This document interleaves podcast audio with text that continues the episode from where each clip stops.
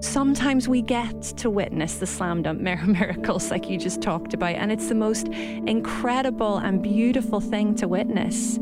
And sometimes the miracle that we are longing for and hoping for and praying for doesn't happen. And that is the darker side of prayer that we often don't talk about enough. It is excruciatingly painful.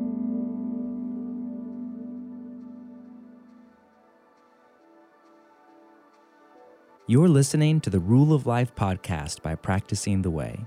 In each season, we explore an ancient practice from the way of Jesus and its relevance for the modern era. This is season two prayer.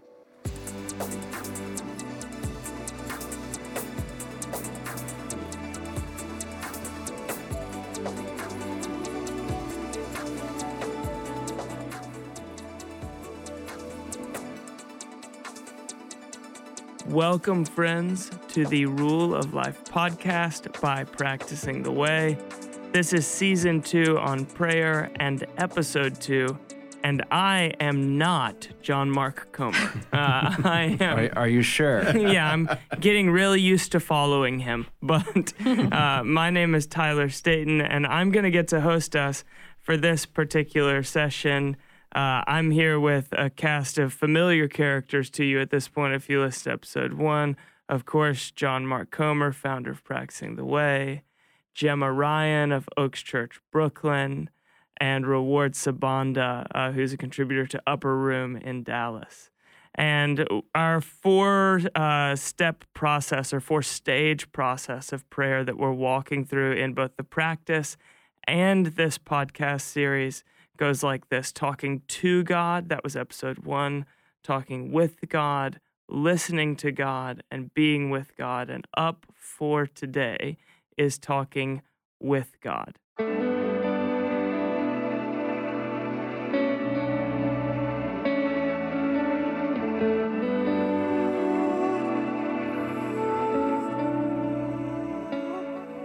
So we began the last episode uh, with a few lines from Jesus, guarantees or promises as it relates to prayer.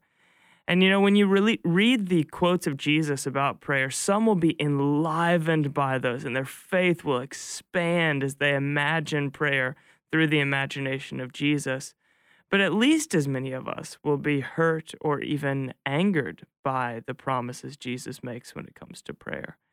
And that's because so much of the time our experience in prayer doesn't seem to be matching uh, what Jesus has to say about it. And so there's this mystery that lies in, in our prayers. And the heart of this episode is to delve into both the mystery and wonder of prayer.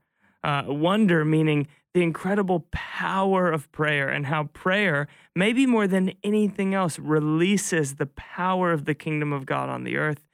And mystery, because if you pray for any length of time, you'll know that prayer, maybe more than anything else, becomes the source of pain when prayer seems anything but powerful.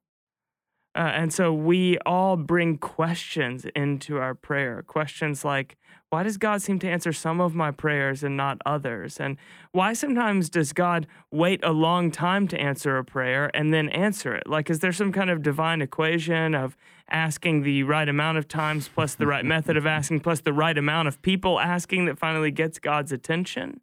Uh, or why does God not answer all of my prayers for my lost friends and family? Mm-hmm. I mean, I know that He is the Son of Man who came to seek and save the lost. I know I'm praying in line with His will. I know that prayer is powerful. And so, if both of those things are true, then why isn't it happening? Uh, I know that we have a spiritual enemy and that there's some uh, level of contesting in my prayers. But if Jesus was victorious over Satan, then how does Satan still intervene or, or interfere with my prayers? Maybe the question that I'm circling around is something like this Do my prayers matter? Do they matter to God? And do they matter in the real world and the lives of real people? That's where we're going in this episode. But before we go a step further, John Mark, can you give us a recap of the teaching from session two?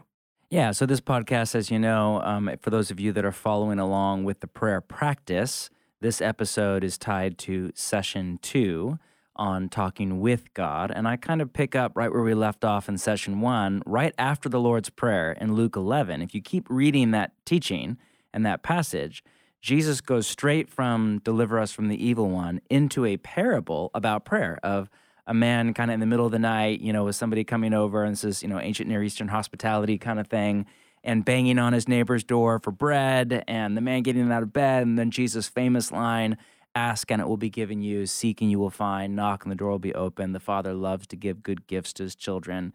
It's that passage. And I just point out, without being too dogmatic here, that Jesus seems to assume that our prayer life will follow a bit of a slight progression where we begin by talking to God, by praying pre made prayers, Our Father who is in heaven, hallowed be your name, praying somebody else's prayer to God. But then he assumes that at some point you're going to start praying the details of your life to God. Like my neighbor, a friend just showed up at my door late at night and I don't have bread and I need help right now. And you begin to ask and to seek and to knock. And so we're calling this talking with God. I break it down into three kind of subcategories gratitude, talking with God about what is good in your life and world, lament, talking with God about what is evil in your life and world, and petition and intercession, asking God to fulfill his promises to overcome evil with good. Petition, of course, is when you pray for yourself, and intercession when you pray for others. Paul Miller, in his book, A Praying Life, you know, kind of sums all of that up and he writes All of Jesus' teaching on prayer in the Gospels can be summarized with one word ask. So, whether it's gratitude or lament or petition and intercession in particular, I do a bit on asking and kind of some major theological indications from Jesus' teaching on asking, such as we should ask in Jesus' name. And I talk about how, you know, most people use in Jesus' name, like they put at the end of a prayer, in Jesus' name, amen. To my knowledge, there's not a single example of that anywhere in the New Testament. And it is most, not that it's bad, but it is most certainly not a magic incantation that you put on the end of a prayer to get what you want, like the open sesame of the kingdom of God. You know, I have a quote in there from Larry Hurtado, who's that New Testament scholar, where to pray in Jesus' name is to invoke your royal status before God on Jesus' behalf. So, like a lot of New Testament scholars will use this metaphor, like you almost imagine it from like a fantasy movie where a beggar is like walking up to the palace of the king and he's stinky and covered in rags and the guards are like no no you're not allowed in here. You can't come to the king. And he says no i come in the name of mm-hmm. and he names the prince or whatever. And they're like okay and the doors open and he's ushered into the throne room of the king. It's like that mm-hmm. metaphor but theologically you're not a friend of the prince. You're a co-heir with the prince. You've come been on. adopted into the family of god. So to pray in jesus name means that you invoke his status before God. When we come before God to ask, we do not come as beggars off the street. We come as adopted royal sons and daughters, princes and princesses in the kingdom of God. And so the second layer there is to pray in line with Jesus' nature. Like in the ancient world, your name and your nature were, were almost synonymous. Mm-hmm. So when I pray, Lord, you know, cause that person who just cut me off to get in a terrible accident, that's not praying in Jesus' name. Yeah. When I pray, Lord, help that person to be preserved and kept safe as they drive crazy down the freeway or whatever, that's closer to praying in Jesus' name. Jesus also teaches us that we are to ask like a child, we're to keep asking and not give up, and we're to ask in faith that prayer really does make a difference, even though most people don't believe that. And of course, that broaches the like very divisive topic in the modern church of kind of providence and sovereignty on one side versus free will and openness on the other side. Most recently, in theological controversy between kind of Calvinism and Arminianism, Arminianism, and and that's just a massive area where followers of Jesus don't agree. We agree about most things, mm-hmm. but that's an area where there's a diversity of thought globally, historically, in different streams of the church uh, where some streams of the church and some Christians emphasize more what they would call the sovereignty of God, God's kind of ordination of the events and affairs of human life. And others would emphasize more kind of other wills of the enemy or human beings or the environment or whatever it is. And is there a way forward? And, you know, Tyler, learning a lot from you recently, you reminded me of Eugene Peterson's whole thing on prayer in the middle voice, and he was a you know he was a scholar of both Greek and Hebrew, and he writes about how in modern English we only have like an active voice and a passive voice in grammar. Like active is when you, the speaker, take the initiative and you do the action. Like I punch Tyler in the face. I don't know why that analogy came to mind. Yikes. Passive is when somebody else does the initiative. Tyler punches me. In I the am face. punched by I am Tyler punched in- by yeah. Tyler in the face. Yeah. But Greek has this tense that we don't have in English called the middle voice, where someone else initiates the action and then you join and participate in it with them. Mhm. And the best way to make sense of prayer, in particular petition and intercession or asking, is in the middle voice. Mhm. That God in the Spirit, God is always the initiator, has initiated this action in the kingdom of God that is breaking through in all these crevices and crannies through our life and our world. And when we pray, we are joining with and participating in the movement of God in the world. So prayer is both something that we are doing with God and something that God is doing in us. And that's session two.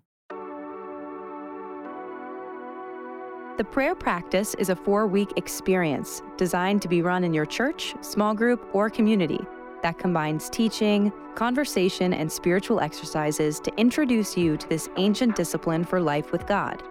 If you come on the prayer practice, you will not just learn about prayer, you will learn how to pray. The end goal is to integrate prayer more richly into your rule of life so that you can arrange your life around God the prayer practice is completely free thanks to the generosity of our friends in the Circle, a group of people from all over the world who give monthly to Practicing the Way. Available now at practicingtheway.org. Which all brings us right back to do my prayers matter? Do they matter in the real world and do they matter in the lives of real people that I have real relationships with? yeah, so if there's this mystery in the middle of our prayers, I guess the first question is why, you know, why is there a middle at all? I, I So think why is of, there a mystery? Right. it I- sounds very simple. Ask and it will be given you. Right. I think of um, the story of blind Bartimaeus in Mark 10 and that exchange between Bartimaeus and Jesus. You know, here is this guy crying out for Jesus to heal him. And then when Jesus approaches him, he asks Bartimaeus a question. He says, What do you want me to do for you? And I read that and I think, well, wasn't it obvious? Like the man obviously was blind. Surely he just wanted you to heal him so that he could see. Why doesn't Jesus just presume what he needed and do it automatically? I'm not sure Jesus has the gift of discernment. Know, I don't know. but I just think it's it's so. I I mean, we can see this in our lives as well. Why does Jesus invite us to ask Him if God is all knowing and all powerful? Why do we even need to ask in the first place? Yeah. I, I- think it's really cool. Uh, Tyler, you mentioned something in your book when it talks about relationship. And I think, first of all, right, that relationship is our cradling context when it comes to, right, our faith walk or our faith dynamic. It's, we're born into that uh, perichoresis, right, as St. Gregory of Nazianzus says, is there's this dynamic, it's this dance that uh, the Trinity, you know, has always been doing. It's kind of like, uh, so we're getting a son, Pam and I. And so what he is, he's very Not existence. not like picking one up at Walmart. no, Like- exactly. Like Pam is pregnant. Just- Exactly, Pam. just for the record. that is true. My wife's pregnant, y'all, and we're getting uh, we're getting a son in uh, in in February, right? But what I love about that is he is born into this relational dynamic. Our love is his cradling context, and that right there is the underscore of what Tyler was talking about. Just the power of of relationship. I believe he desires us to ask because language is a basic unit of measure when it comes to to relationship. I, I like just as someone who hails from an African context, I love just the, the interesting aspect of ethnolinguistics, right? The relationship of people with their culture and when it comes to language. And a fun fact, when I first came to the US, it was funny because I noticed very quickly there is a radical difference between English, right? Between American and between Texan. Right? I mean, English, you think Shakespeare, you know what I'm saying? American, I'm sorry, and I say this Yeah, we were just chatting in the pre-conversation how different it would have been, you know, if you'd immigrated to New York yes, versus Texas. exactly, you know? exactly. But I, I noticed that about just the power and the beauty of language in a, a lot of ways. And the more intimate you are with people, the more that that language carries. And this may be, I, I mentioned it before, this may be a little foreign to us within the Western context, right? Because we're still a newer civilization, we're still building. So a lot of our language is utilitarian, right? It's like, tell me what you want me to know so I can go out there. I've got an empire to build. But a lot of more established civilizations, like the Zulu context that I come from, like the Hebrew context that a lot of our Bibles sit in, language is used mostly for communion, right? Or connection and not necessarily uh, communication.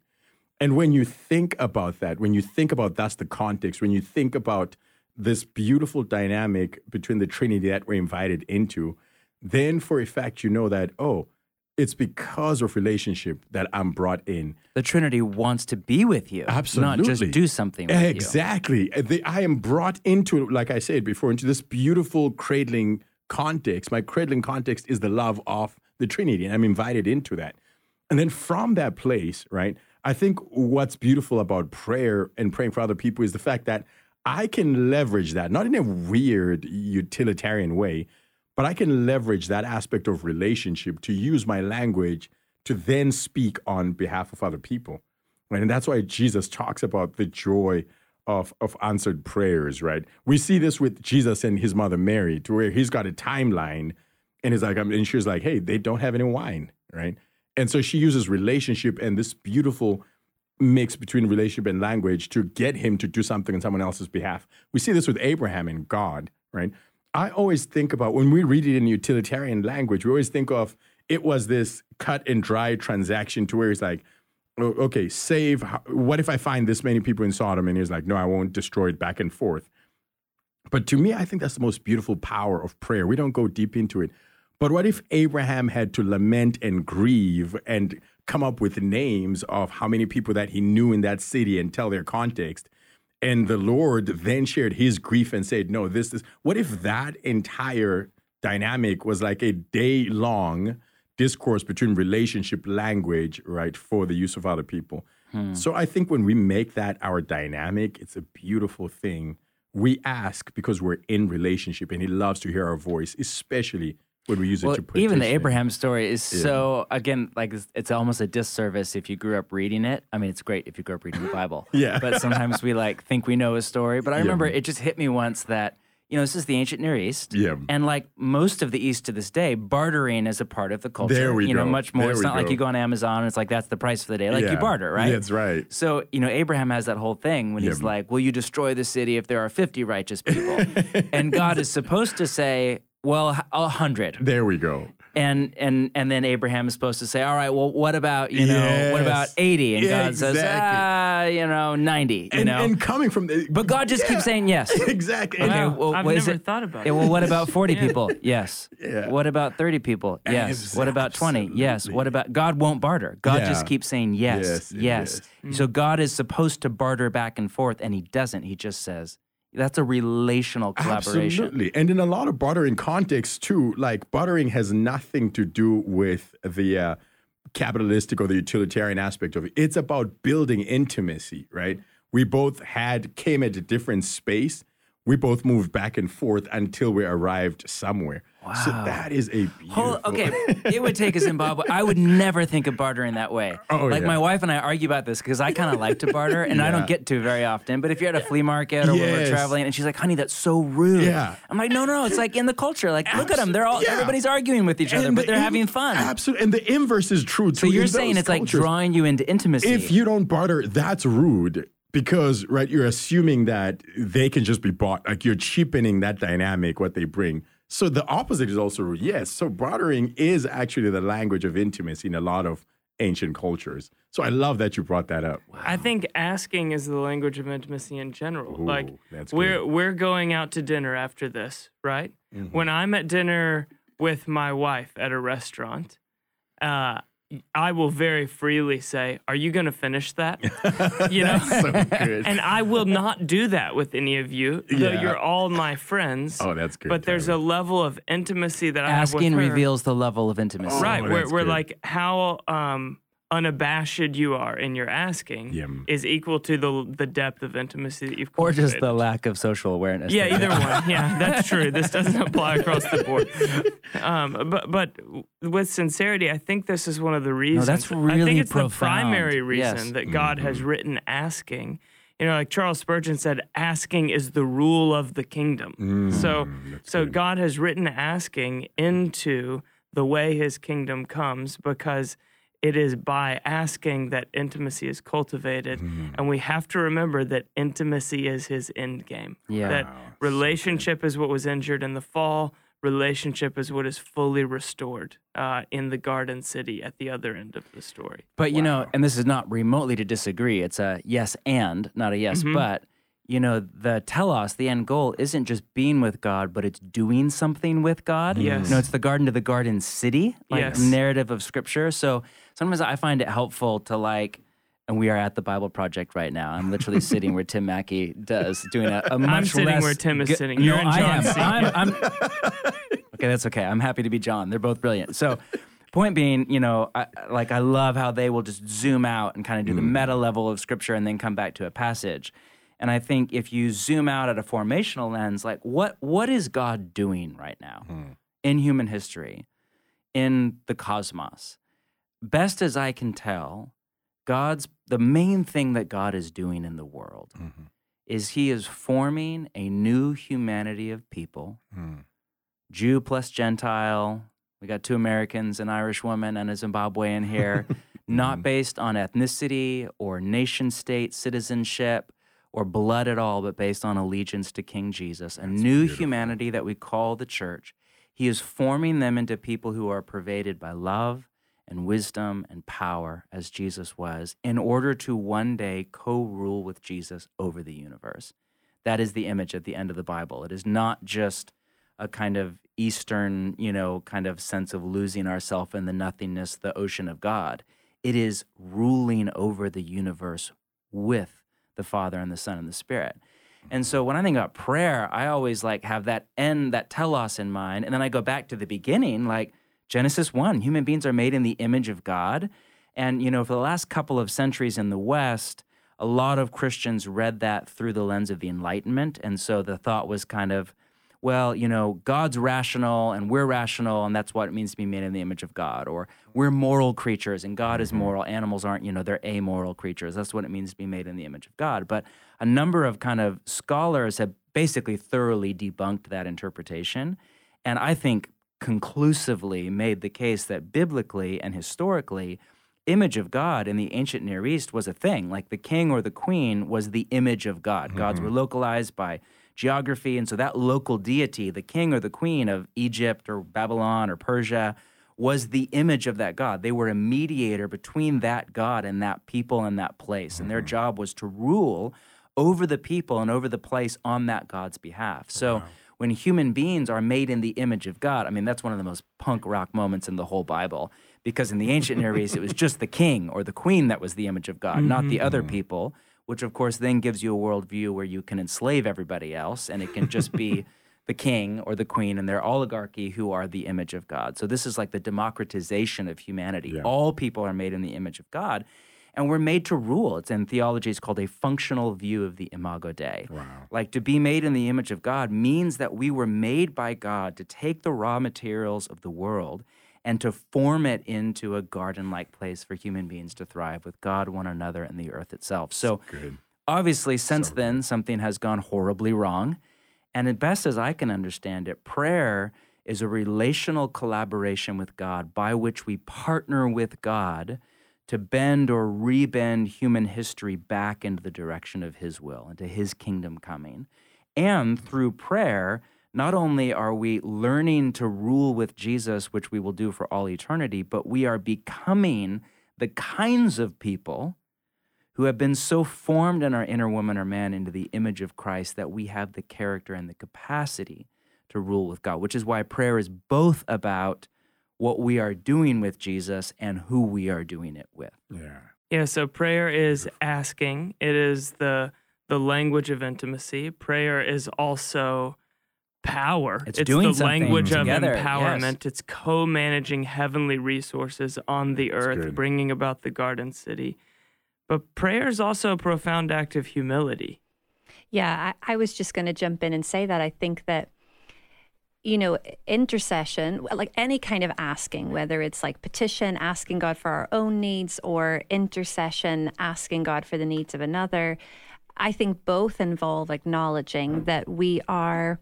We're finite, we're limited. It's an expression of humility because it expresses our dependency Yes. on God's power Yeah. and provision and our interdependency, like how we actually need each other. Which we Um, don't like. We don't right. want to be dependent. Right, Yeah. exactly. We we much prefer to be, you know, my my badge of honor. Here I'm I'm I'm so in in control. I've I've got everything figured out myself. Um, but I also think the very fact that God invites us to intercede for others is a demonstration of his humility. That God invites us to partner with him in his work of redemption in the world. Um, he desires our participation in it. And I think that's really beautiful. Yeah, I, I, I love Richard Foster's definition of intercession uh, because he talks about how love is the beginning point or the the origin point of all of the powerful intercession that flows from us. He writes, if we truly love people, we will desire for them far more than is within our power to give them, and this will lead us to prayer.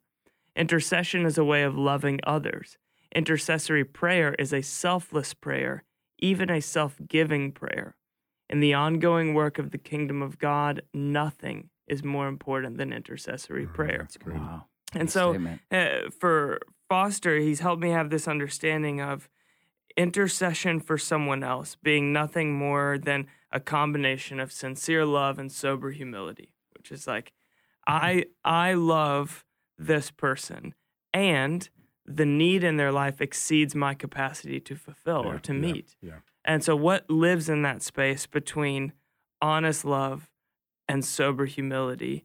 It's prayer. That Mhm. is the space that prayer occupies. Which makes me think of something that Strahan said when I got to sit down with him and interview him. And in context, we were talking about contemplative prayer.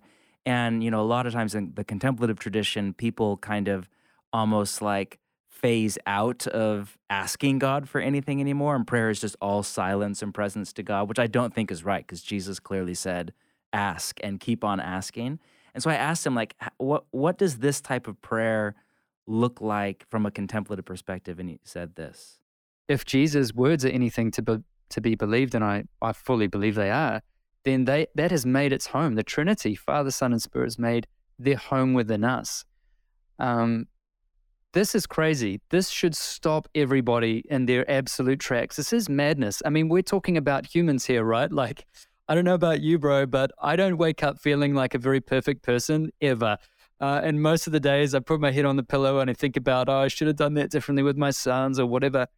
And yet, in the midst of that imperfection and brokenness, th- the very God who created the cosmos, who could be and do and sit wherever he wants, has decided to live here.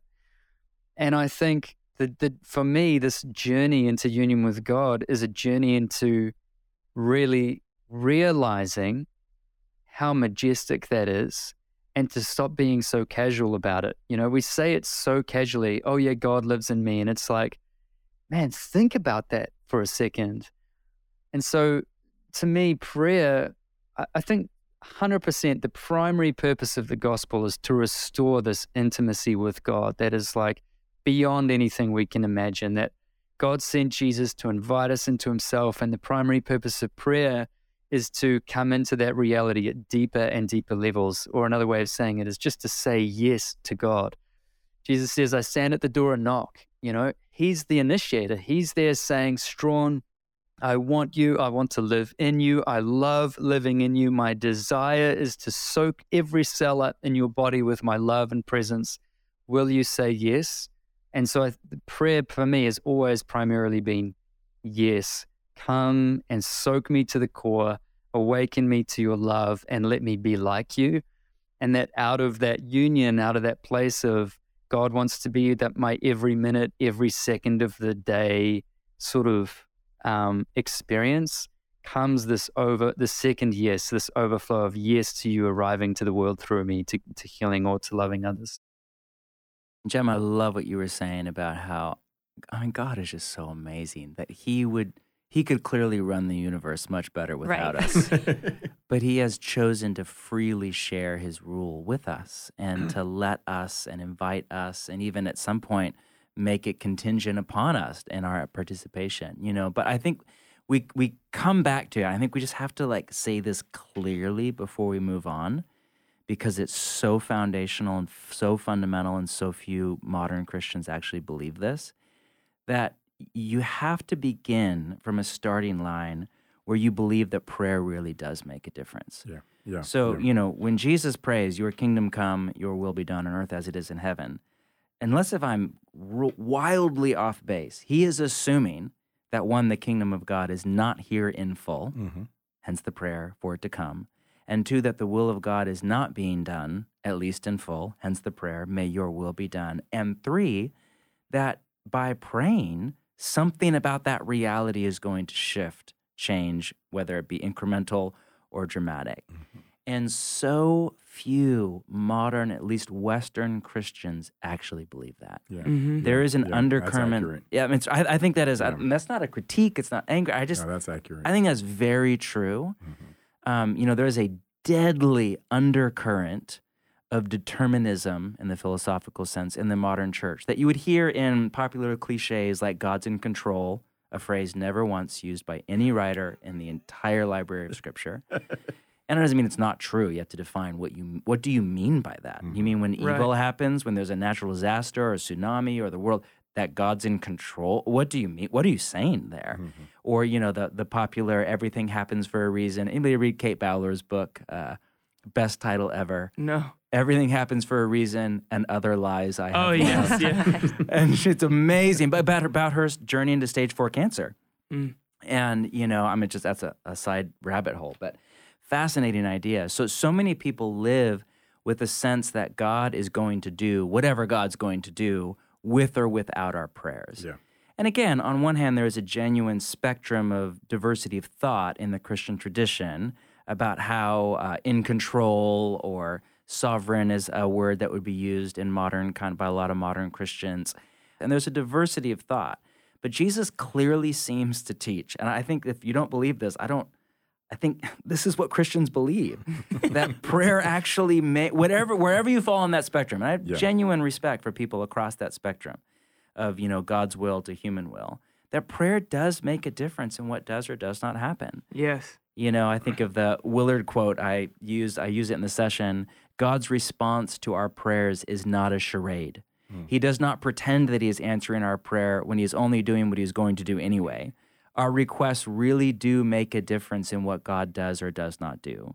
The idea that everything would happen exactly as it does, regardless of whether we pray or not, is a specter that haunts the minds of many who sincerely profess belief in God. Then he writes this It makes prayer psychologically impossible, replacing it with dead ritual at best. Of course, this is not the biblical idea of prayer, nor is it the idea of people for whom prayer is a vital part of life. So I just want to, I think we just, I wanted to like just put that line in the sand there. We believe, the four of us around this table, that however you interpret events of life and however exactly your theological system is set up, that when we pray, something is actually happening. And when we don't pray, possibly that same something is not happening. And that is a foundational bedrock to prayer.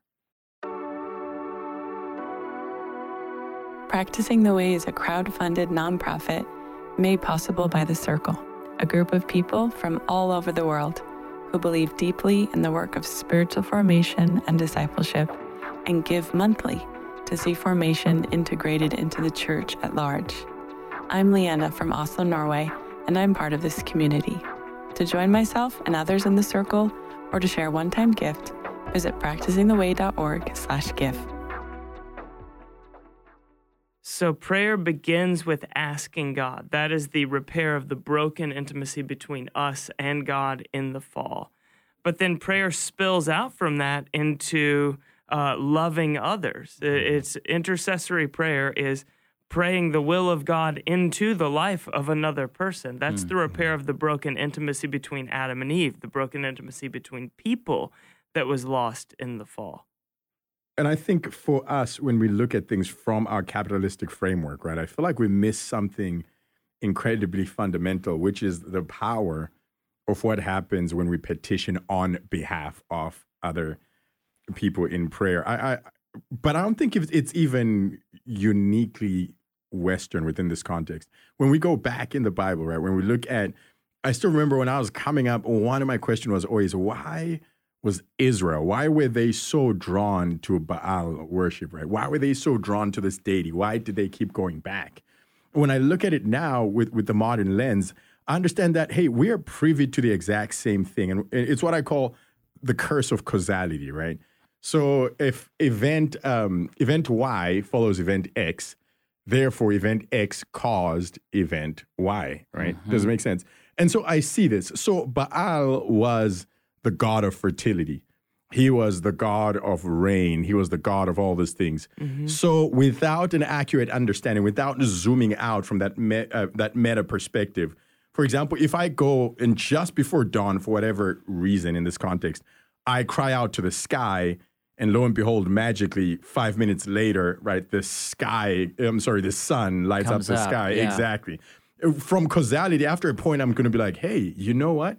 I am the sky summoner and I essentially do these things, and I go from here and and and I do this. So I think that when when it comes to a lot of what we're talking about, we rationalize away the need to pray for other people. We're like, hey, as long as I'm good, as long as I don't have to deal with other people, then I don't have to pray. I can fix it with money, like that Paul Miller quote of what it essentially used to say. But what I love about just after Jesus, uh, we talked about in the last one, teaches on the Lord's Prayer, he goes a step further as if to say the praxis to what I just taught you is the simple fact that there are people in the world, your neighbors, right, who are without bread. And you can use the relationship that you have with me, right, to essentially get that for for them and and what it looks like. A great example of this is I had gotten to the point, right, to where I was just like, hey, you know what? God's going to do what he's going to do. I don't have to do it. And I still remember my sister, she had been battling with diabetes for over 10 years. And she was on dialysis and she had gone through like organ failure. And so I remember the doctors were like, hey, we have used like the last track basically. After this, she is just going to go the way of that. So I want you and your wife to drop everything because we were the only people that she hadn't seen in over a decade. And we want you guys to get on a plane and come say your goodbyes. Mm. And so I still remember it was just after Alpha Conference, and I'd met a guy called Pete Greig, and he had uh, given me this book called Dirty Glory, right?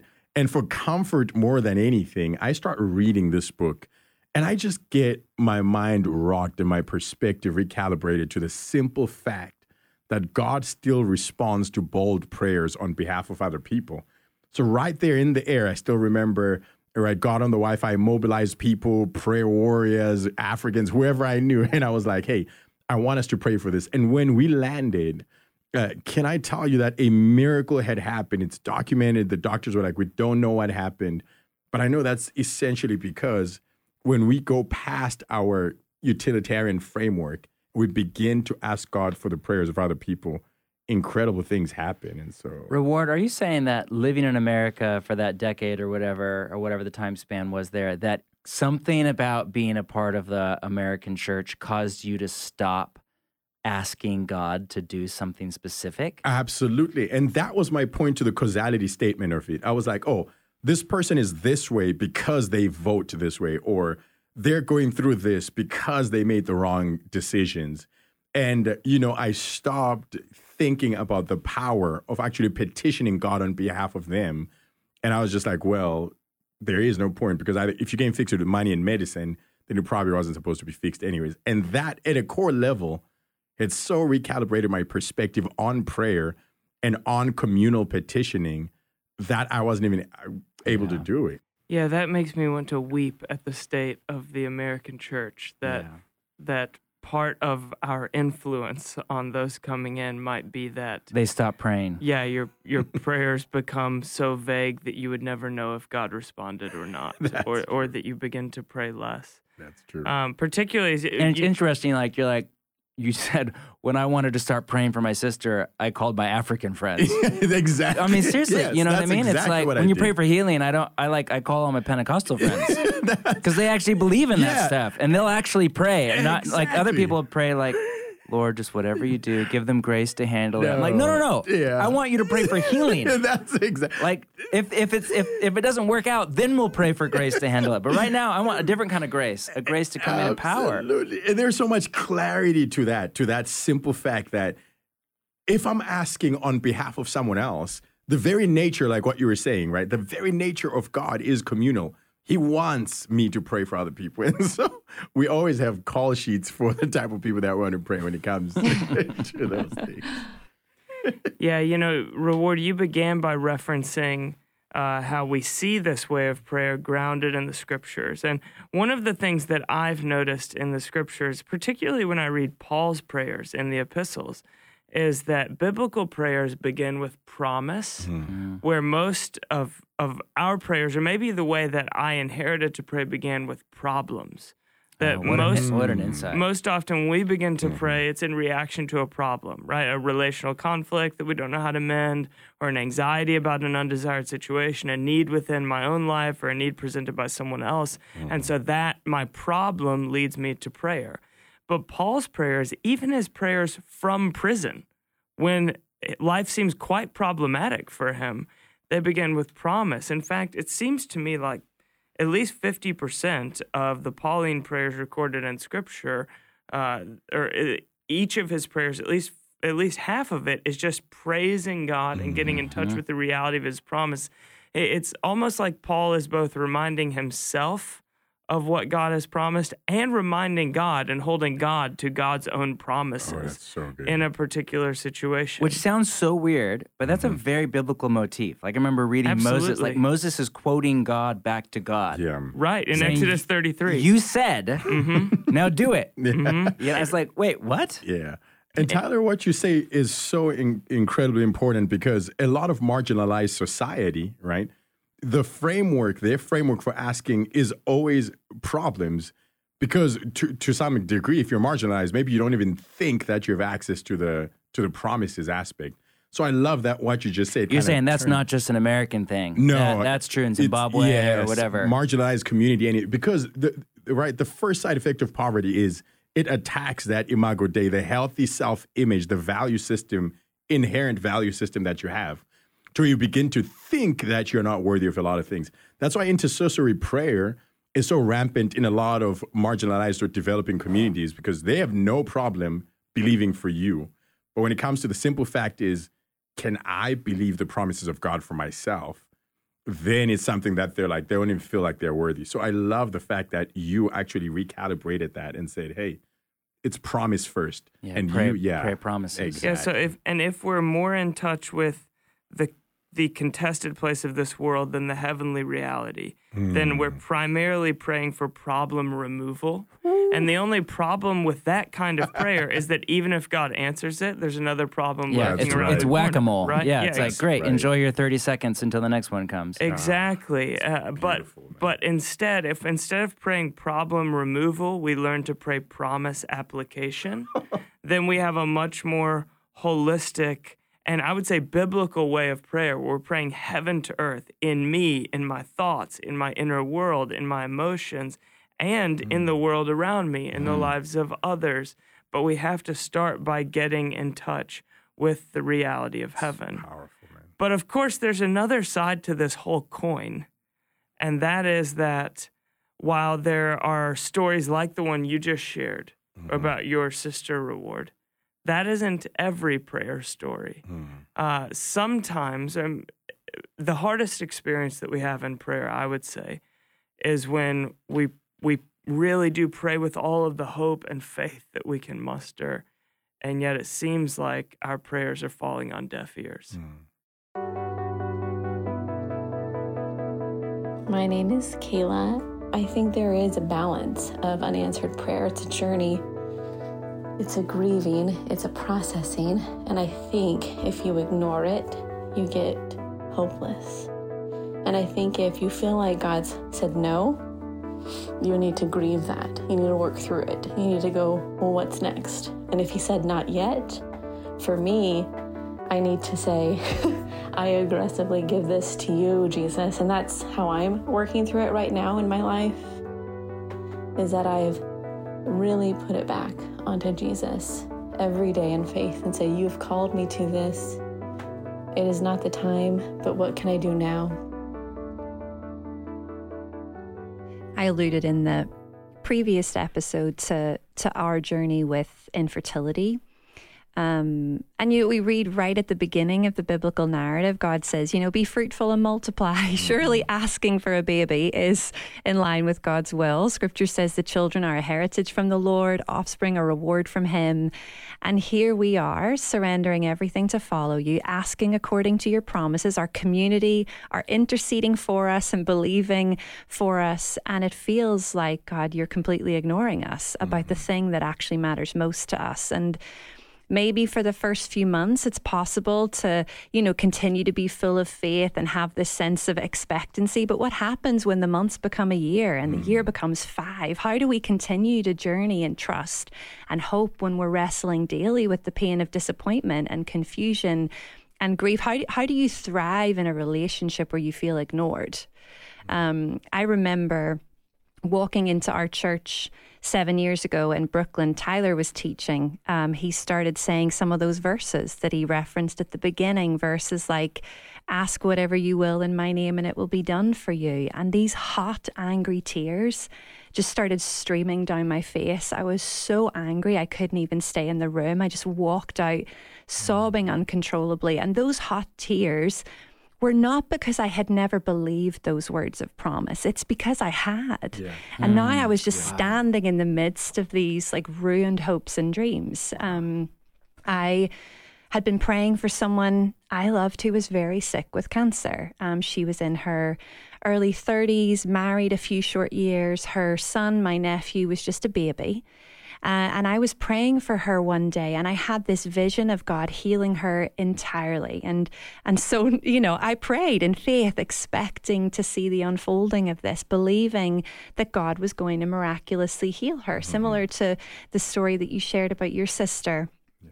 And then I stood at her bedside a few short months later, wow. and and I watched her life slip away a week before her son would celebrate his first birthday. What what do we do with those kind of experiences of prayer? What do we do when we're left wondering if maybe God wasn't powerful enough or if he was powerful enough then I'm forced to ask a question, which I think is an even worse question to consider is is he just not good enough mm-hmm. or loving enough? Wow.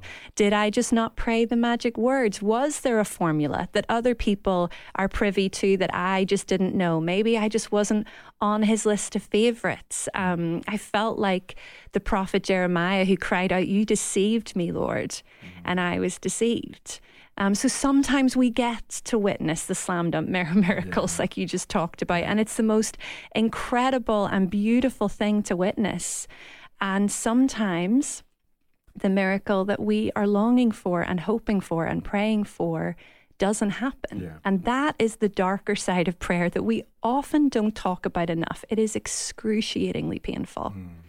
We know a lot about the sovereignty of God. And for me, I I started to become more acquainted with the suffering of God. It was it was knowing Jesus as the man of sorrows, fully acquainted with grief. Uh, that was that was most comforting to me at that time, knowing Jesus as Emmanuel, God with us in our suffering, Him weeping, God grieving with me.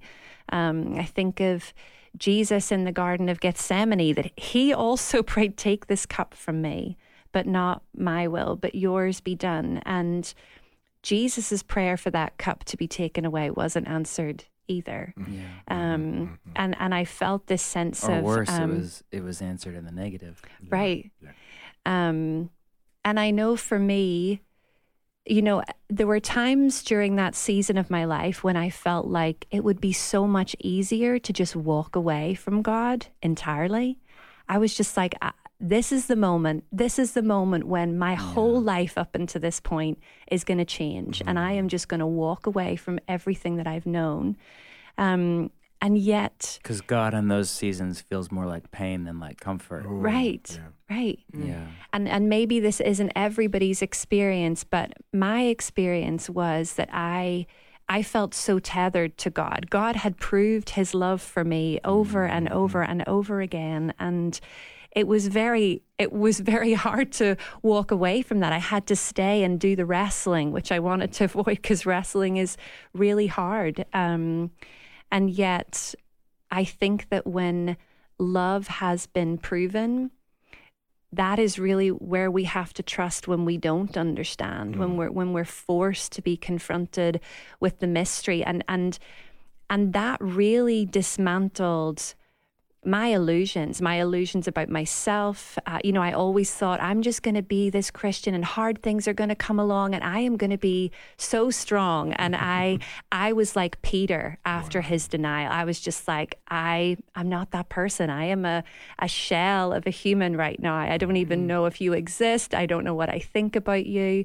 Um, and I also, you know had to look at that the the illusion of control mm-hmm. this the sense that i somehow thought that i could control and what was going to happen and i think every loss that we experience in in prayer um it, you know, it involves this kind of surrender, this relinquishment of control, dying to my own desires, my own designs.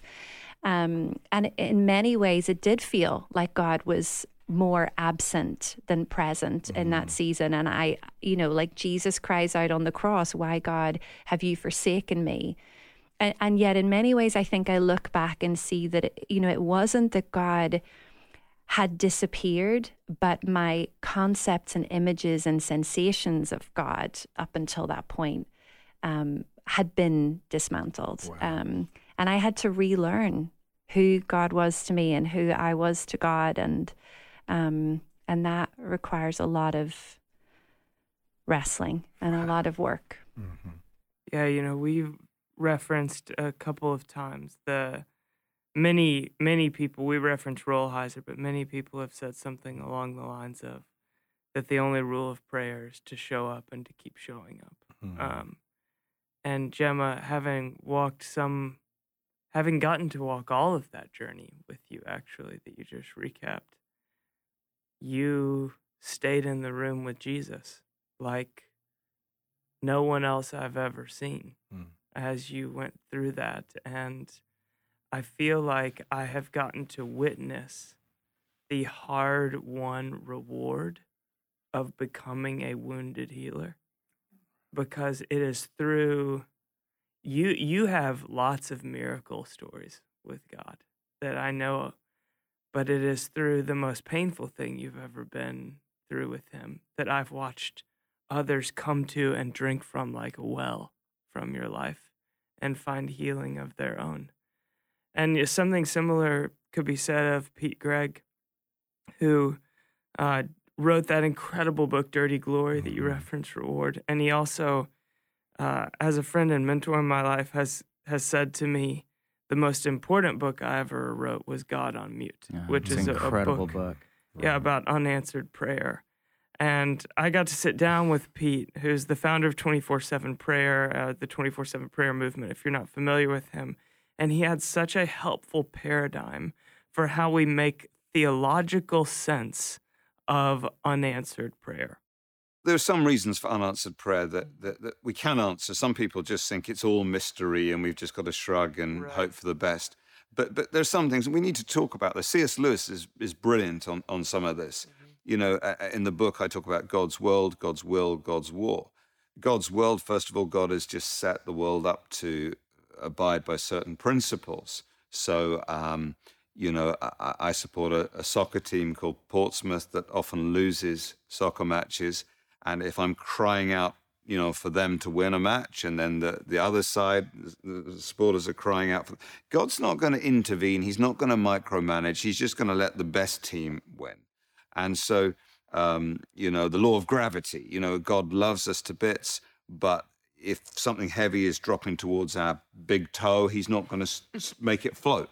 So, so, so we, you know, miracles have to be rare. That's what C.S. Lewis says. And some preachers make out that they're not. That miracles are there if you just pray in the right way, and you know, you always. And it's just not true. It's also not biblical, by the way. Because a miracle fundamentally violates the laws of the universe. So if that were to By be definition. common, it would cease to be- a miracle. by by definition. And I would want to, without wanting to go too esoteric, I'd want to step back and say, what could be more miraculous than waking up as a sentient being in a body on a rock in this stunningly beautiful universe? I mean, life is a miracle. So we even need to reframe.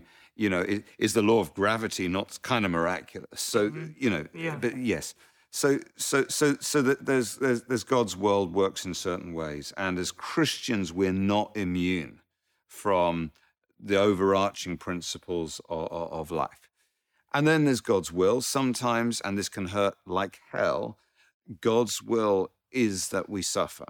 And, and we have to have a theology of the cross. We have to have a Yes. theology of suffering. And so many Christians don't. Mhm. A- and, um, you know, we, we may not understand sometimes why God has made us go through things. The ultimate example is the one I just gave you Jesus saying, Take this cup from me. But that unanswered prayer becomes the greatest miracle, the greatest answered prayer for humanity ever, because through Christ's death, you know, forgiveness, salvation comes. So, um, you know, um, Billy Graham's wife said she's very glad that God sometimes says no to our prayers, or she'd have married the wrong man three times. So, uh, you know, God's will. And I don't say it glibly because sometimes it can be agony when God wants something different to what we want and need. But then, and this is important, the third one, and this is the one that a lot of Christians miss out. They're fine with what I've said so far, but is God's war. We have to understand that there is an enemy still at loose, still working in our world, who is contesting the goodness of God's will all the time. And what that means is terrible things happen that God doesn't want to happen. And uh, and you know we, we, we see this all around us all the time. There are things that are clearly not the will of God that go on in the world, and so that's one of the reasons we have to keep praying, and sometimes we have to persevere in prayer, as, as your book says, because um, it is a battle. Ephesians 6, our, our battle is not against flesh and blood, but against principalities and powers in, in heavenly places. And so uh, God's world, God's will, God's war. And, and, and a lot of the things we're struggling with, we can, you know, categorize in one of those three ways.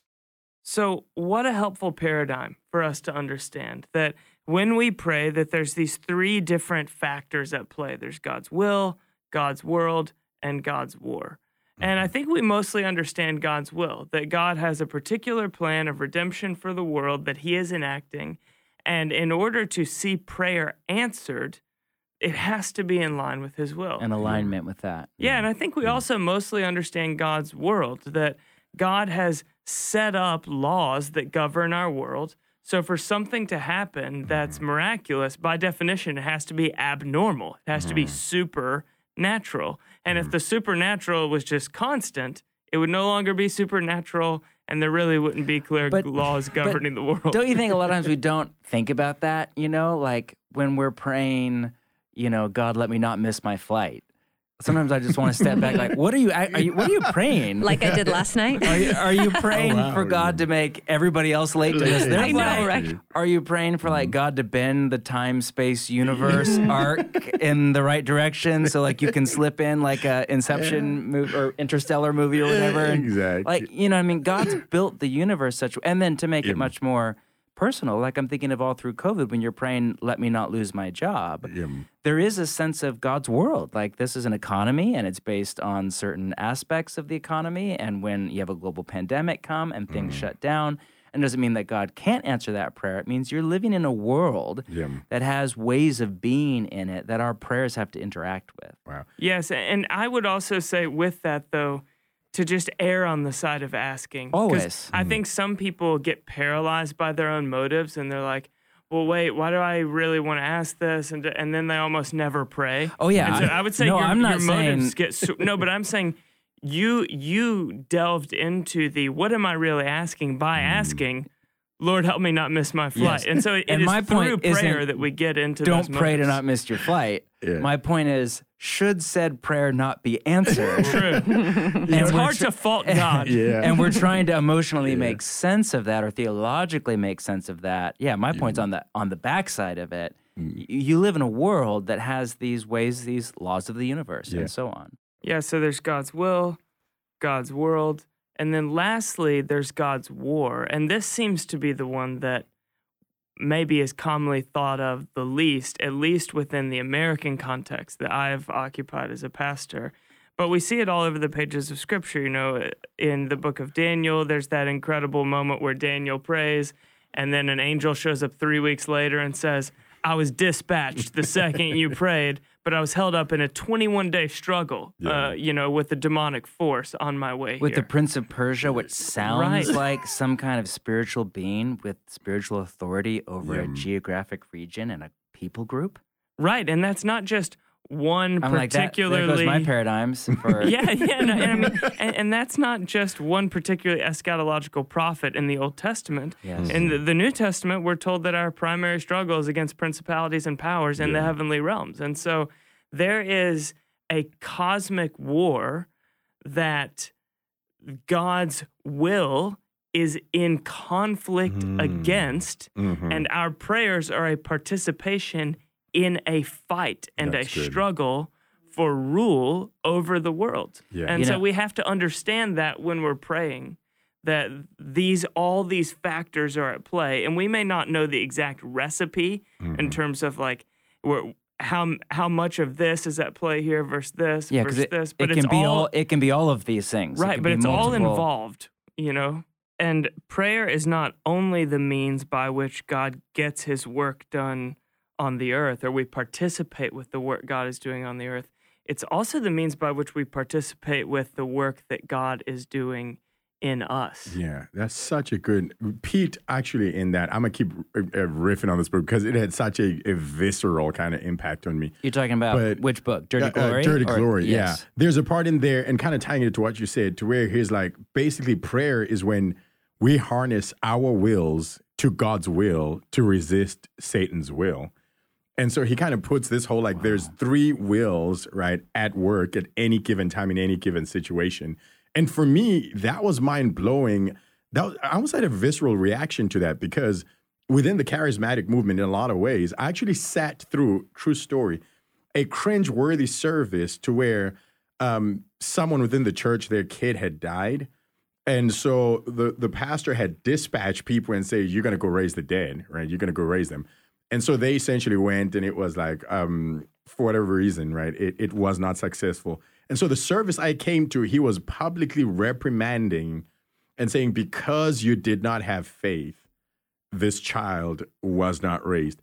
And so, within a lot of the faith movement and charismatic context, uh, like what you were saying, Gemma, why that was so powerful and beautiful is because we're not taught that. We're taught that it was me. It's never God, right? And uh, for some reason, we never really mess with the So, devil. so you're saying some traditions of the church, maybe that Gemma and I have been in, we blame God, but other traditions of the church, you blame you. Absolutely. There's something wrong with you, something wrong with abso- your prayer. God is sacrosanct. We don't touch God, right? And the enemy, there, we just have this complicated relationship with him. So it's always us. And so the people in a lot of those are always going, I didn't have enough faith. I didn't have, and we never hear the other aspects of that dynamic to where there's the enemy's will, there's God's war, right? There's, yeah. And so, And the, the other thing about God's war is, and I have to remind myself of this all of the time, but often if spiritual warfare is not a biblical term, but we kind of know what we mean by mm, that. Yeah. But if you want to talk about this category of spiritual warfare, we have not just one enemy, the, the demonic or the devil, but we have biblically at least three. We also have what Paul calls the flesh. and Yeah. we have what he calls the world. so our, our war, our conflict, or our struggles is Paul's word, is not just against Satan and and the demonic spiritual evils of the world. It's against the flesh and it's against the world. And these things, of course, it's not nearly this cut and dry. So, like, I think a lot about, you know, I'm praying for my kids a lot right now. I have teenagers, you know, and that's an interesting theological question. Like, when I pray for my son to make good decisions, what exactly am I praying for? like, even if I know what I'm praying for is God's will, that He would make good decisions and follow Jesus. And so I, I'm, first off, I'm really praying that God would override His, His will. will. That's right. He's That's an interesting. So, like when we pray for the lost, so to speak, what are you praying? Are you praying that God would override someone's human agency, or are you praying that God would woo their heart? Or, Like you just, it gets into these complexities of God's will and human will, and there is a, a flesh in myself, in my son, in each one of us, and everyone around the world that is in us that we hmm. cannot blame the enemy for, hmm. that is resistant to God's will. I feel it my own body. And so prayer gets us into the complexities of hmm. all these different wills that are in tension with the will of God. You know, there's this really interesting chapter in Frank Laubach's book, Prayer, where he talks about that exact thing. Okay, I've not read, I've read his other stuff, but I've not read this yeah, one. he has this this book, Prayer, that's just titled Prayer. Uh, I think it's Prayer, subtitled The Most Powerful Force in the World. But he has a paradigm where when we pray for someone else, we are praying our spiritual openness to God into them. Wow. So so his understanding would be like between maybe in this example one of your children's decision making and God's wisdom is a blockage. And so God is getting around that blockage through your prayers and hmm. gaining access. because you in praying for him you when, when i pray for my son and jude if you're listening you're awesome and i love you if if let's say there's a hypothetical scenario where there's a blockage between his will and god's will if i'm open To God's will. will. then i'm praying that openness into my son's heart Yes, exactly. that's So good. that would be God is never withholding his pursuit of Jude, Mm-hmm. but you are giving God access to Jude that he doesn't have apart from your prayers for your son. Wow. That's beautiful. Um, but so we definitely believe and know that that prayer is the means by which God gets his work done in the world, or at least a means by which Yes. God gets his work done in the world. But it's also a way that we partner with God getting his work done within us.